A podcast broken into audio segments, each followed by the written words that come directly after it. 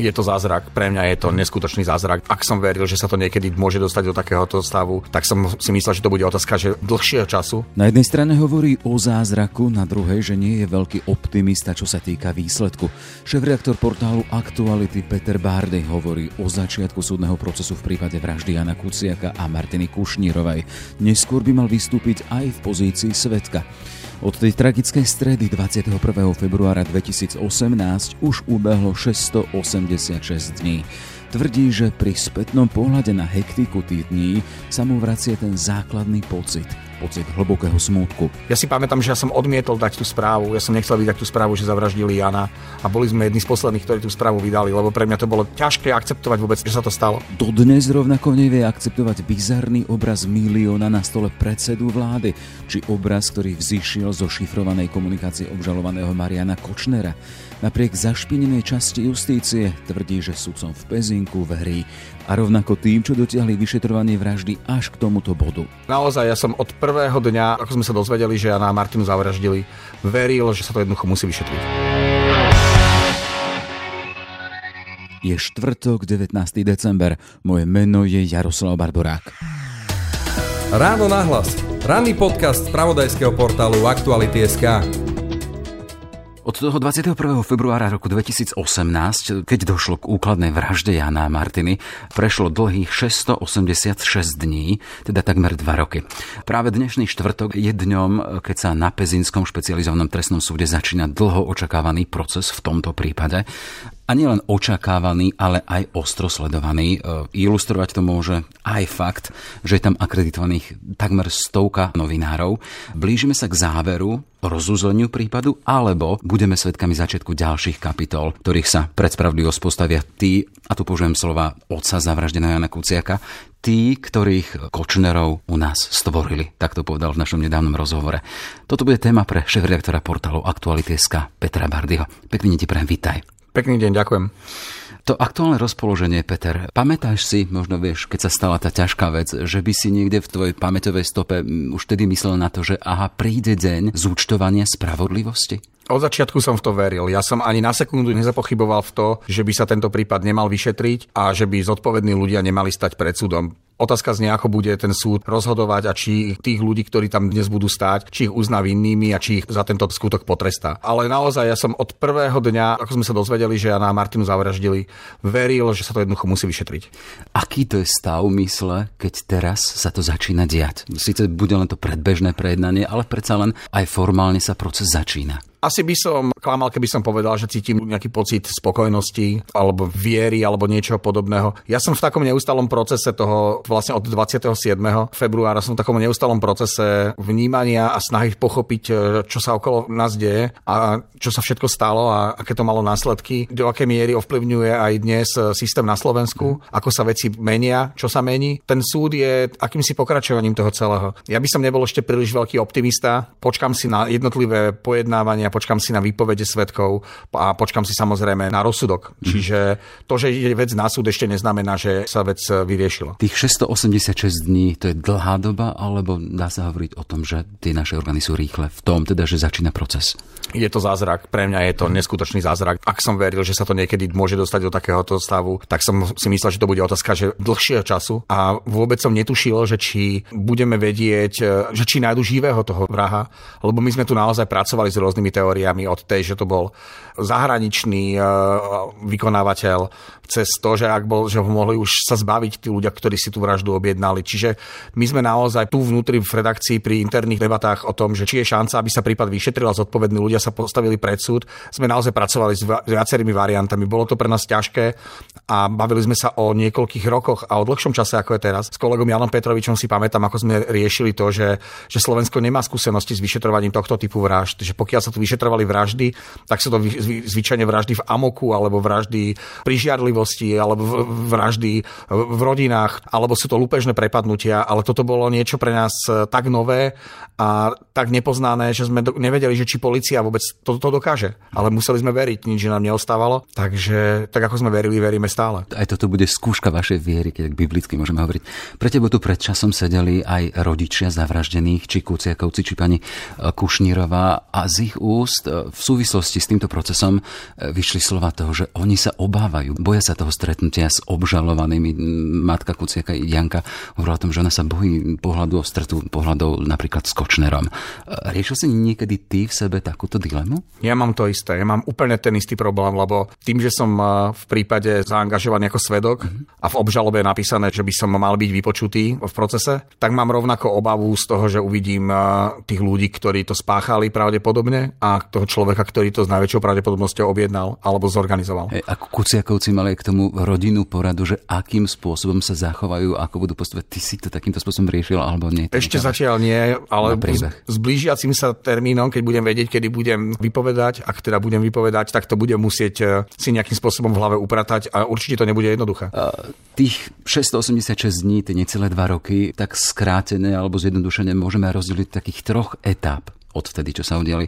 Tá prvá etapa, tie prvé týždne, možno čas hnevu, Vieme teda, verejnosť sa v pondelok 26. februára dozvedela o tom, čo sa malo stať 21 útorok, potom pamätáme si ten milión na stole predsedu vlády, streda končí Trošková s jasaňom na úrade vlády.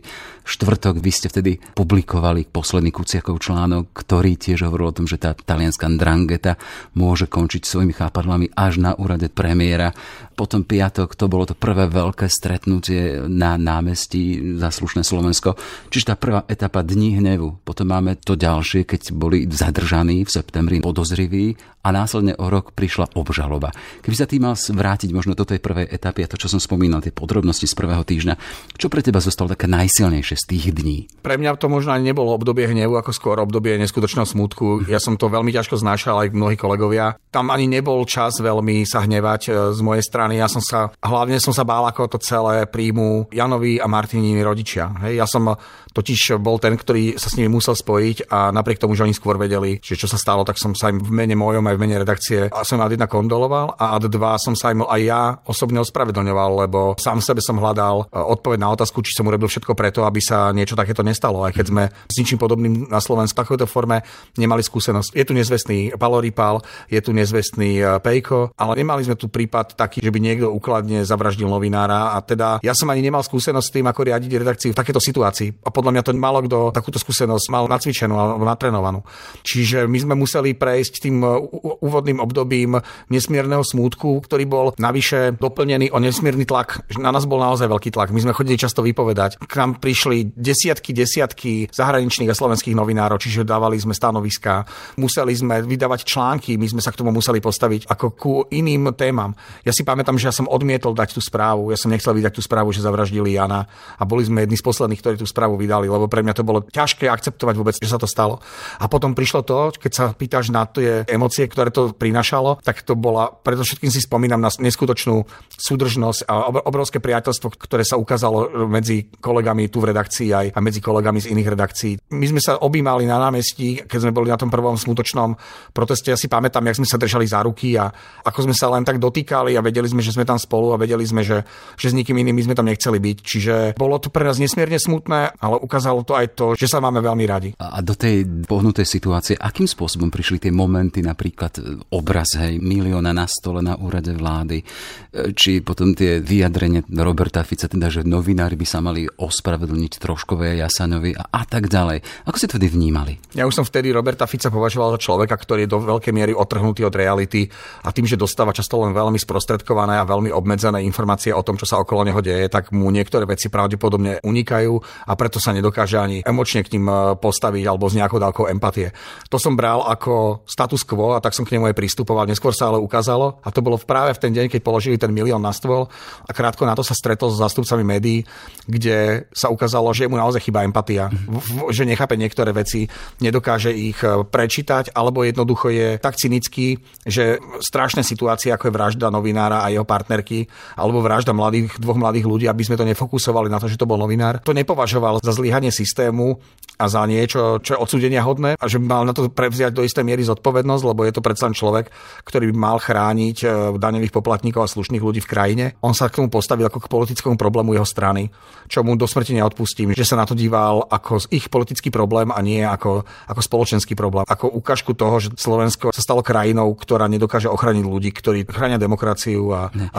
Toto sú tvrdé, teda dosť vážne slova, keď hovoríš, to, tomu do smrti neodpustím. Predsa len si v pozícii šéf-redaktora, vedieš e, tým novinárov a tento tvoj osobný pocit zaujate v úvodzovkách nejakým spôsobom nenájde reflexiu v tom, čo túto tvoji ľudia robia?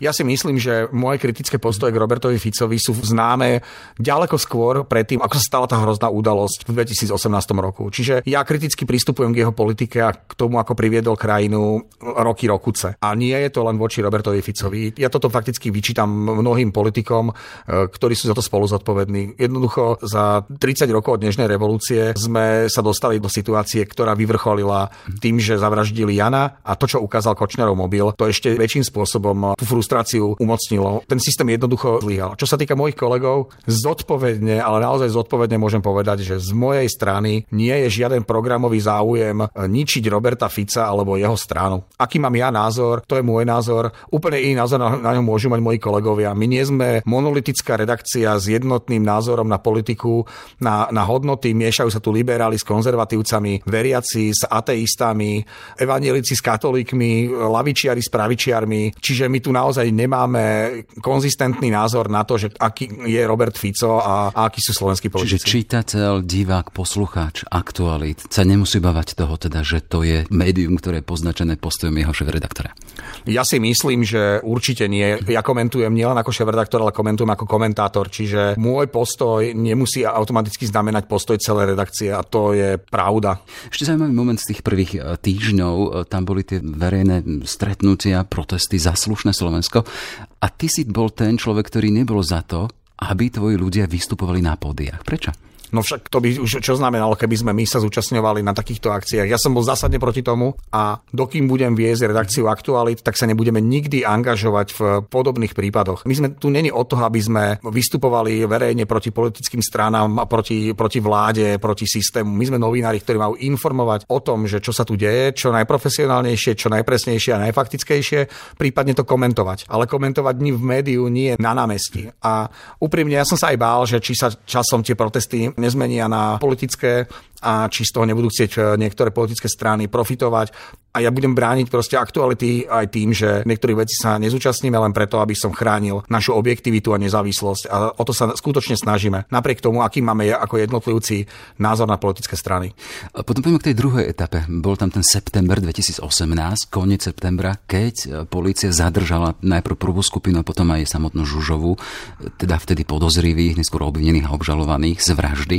Boli ste vtedy prekvapení? Že už po pár mesiacoch budú mať v rukách ľudí, o ktorých hovorili teda, že to môžu byť títo. Samozrejme, boli sme veľmi prekvapení a hovorí to o tom aj to, že ja som bol v tom čase na dovolenke v zahraničí. Keby som mal informácie, že sa niečo podobné chystá, tak by som samozrejme bol na Slovensku a mňa to zastihlo uprostred dovolenky. Bol to pre mňa šok a bol to pre mňa pocit nesmierneho uvoľnenia, doslova šoku, lebo som si uvedomil, že tí vrahovia vôbec neboli takí, ako som si ich vykresloval, alebo o akých sme špekulovali, že to boli ľudia, ktorí žili blízko nás, na dedine, proste pár kilometrov od eh, miesta, kde býval Jano a kde žili medzi normálnymi ľuďmi a správali sa do veľkej miery pravdepodobne veľmi normálne. Bol to pre mňa šok, bol to pre mňa istý pocit eh, radosti, ale aj istý pocit zhnusenia takého ľudského, lebo zrazu som videl tváre tých ľudí, ktorí to urobili. Keď sa bavíme o bezmenných vrahoch, že pravdepodobne, že niekto zavraždil Jana Kuciaka, tak som to považoval, že niekto ho zavraždil, ale ako nále som tých ľudí videl ich tváre a spoznal som ich mená, tak eh, som k ním začal cítiť veľkú dávku hnevu voči ním. Toto sú pre mňa najťažšie momenty, že tu sa odosobniť a informovať o nich, teda ja, keď o nich píšem, informovať o nich e, čo najobjektívnejšie.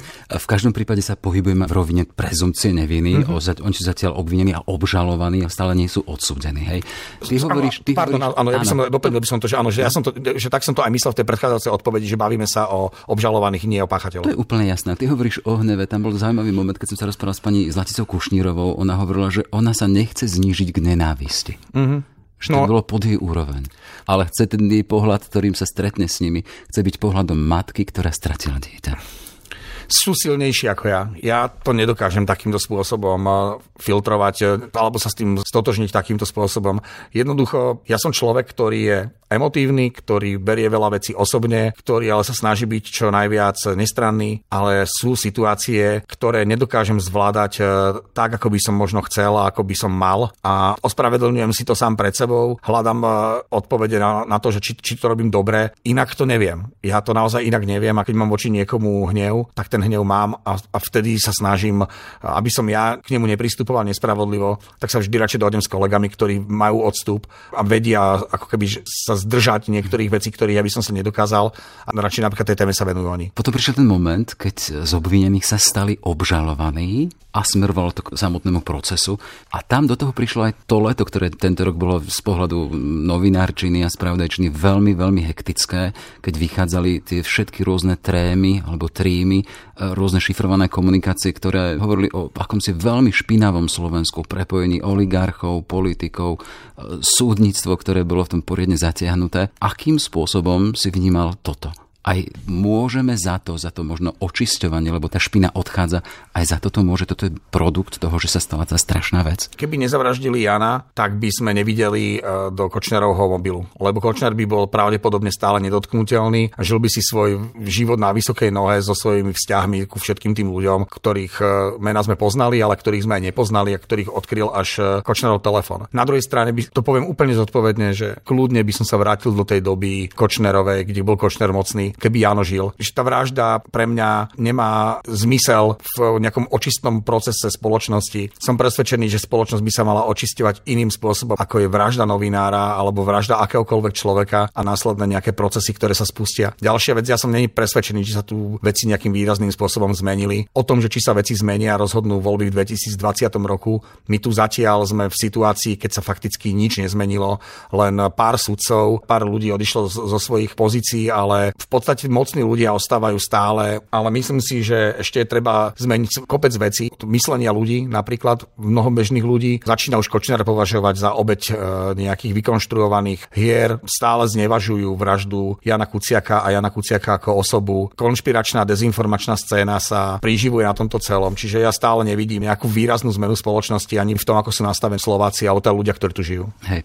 E, sme teraz na začiatku toho procesu, keď v podstate na konci súdneho procesu by mal byť vynesený rozsudok a verdikt. Keď som sa rozprával s Jozefom Kuciakom, otcom Jana Kuciaka, on hovoril, že spokojný nebude nikdy, lebo stratil syna, že ten jeho Jan, Jano tu nie je, ale aspoň čiastka, alebo malá, malá časť spokojnosti by prišla z toho, keby sa pred spravodlivosť postavili v úvodzokách stvoriteľi a Kočnerov na Slovensku. To je, vnímaš ty? To je naj, najpresnejšie povedané. Na druhej strane by som bol veľmi nerad, aby sme tu hovorili o tom, že treba potrestať politikov, aby sme tu hovorili o politických procesoch. A... Čiže ty ideš k politikom, že oni sú tí stvoriteľe v úvodzokách Kočnerov, to sú politici? Kto sú to? Ja, ja netvrdím, že, to sú, mm. že sú to politici, to by bolo nefér, lebo je hrozne nefér a podľa mňa to aj nebezpečné dávať znamienko rovná sa medzi slovo politik a medzi slovo mafián alebo, alebo nezodpovedný. Proste neexistujú len zlí politici a, ne, a neexistujú len dobrí politici. Politici sú dobrí aj zlí, takisto ako je to v mnohých iných odvetviach eh, spoločnosti. Čiže a slúbovať ľuďom, že treba postaviť politikov pred súdy a potrestať ich, je podľa mňa tiež do veľkej miery nebezpečné, lebo to vyvoláva veľmi negatívnu emociu. Ale ak tu je požiadavka a takýto volanie toho postaviť pred spravodlivosť stvoriteľov Kočnerov, mm-hmm. o kom je reč? Kočner by nevznikol bez toho, že mu systém umožnil, aby sa rozvíjal a aby tie chapadla, ktoré okolo neho boli, aby sa dostali do mnohých eh, sfér spoločnosti. Čiže nefunguje nám tu zjavne systém justície. Ak je niekto konkrétne zodpovedný za systém justície, že je nefunkčný, tak si treba povedať, že kto to je. Ak sú to radoví sudcovia, tak poďme po radových sudcoch. Ak je to minister spravodlivosti, poďme po ministrovi spravodlivosti. Lenže my tu máme od roku 1993 už neviem koľkého ministra spravodlivosti a ten systém sa jednoducho jednoducho vyvíja naprieč tým obdobím a niektorí ministri boli lepší a niektorí boli horší. Závisia ku ktorému politickému subjektu alebo ku ktorej politickej línii máme bližšie a ako to vnímame celé, celé to pôsobenie tých jednotlivých uh, politických subjektov v, na Slovensku. Hej, čiže chýbou by bolo zo všeobecňované. Absolútne. Uh-huh. Ako nemôžeme povedať, že, že Kočnera vytvorili oligarchovia alebo že Kočnera vytvorili politici alebo že Kočnera vytvoril ten a ten.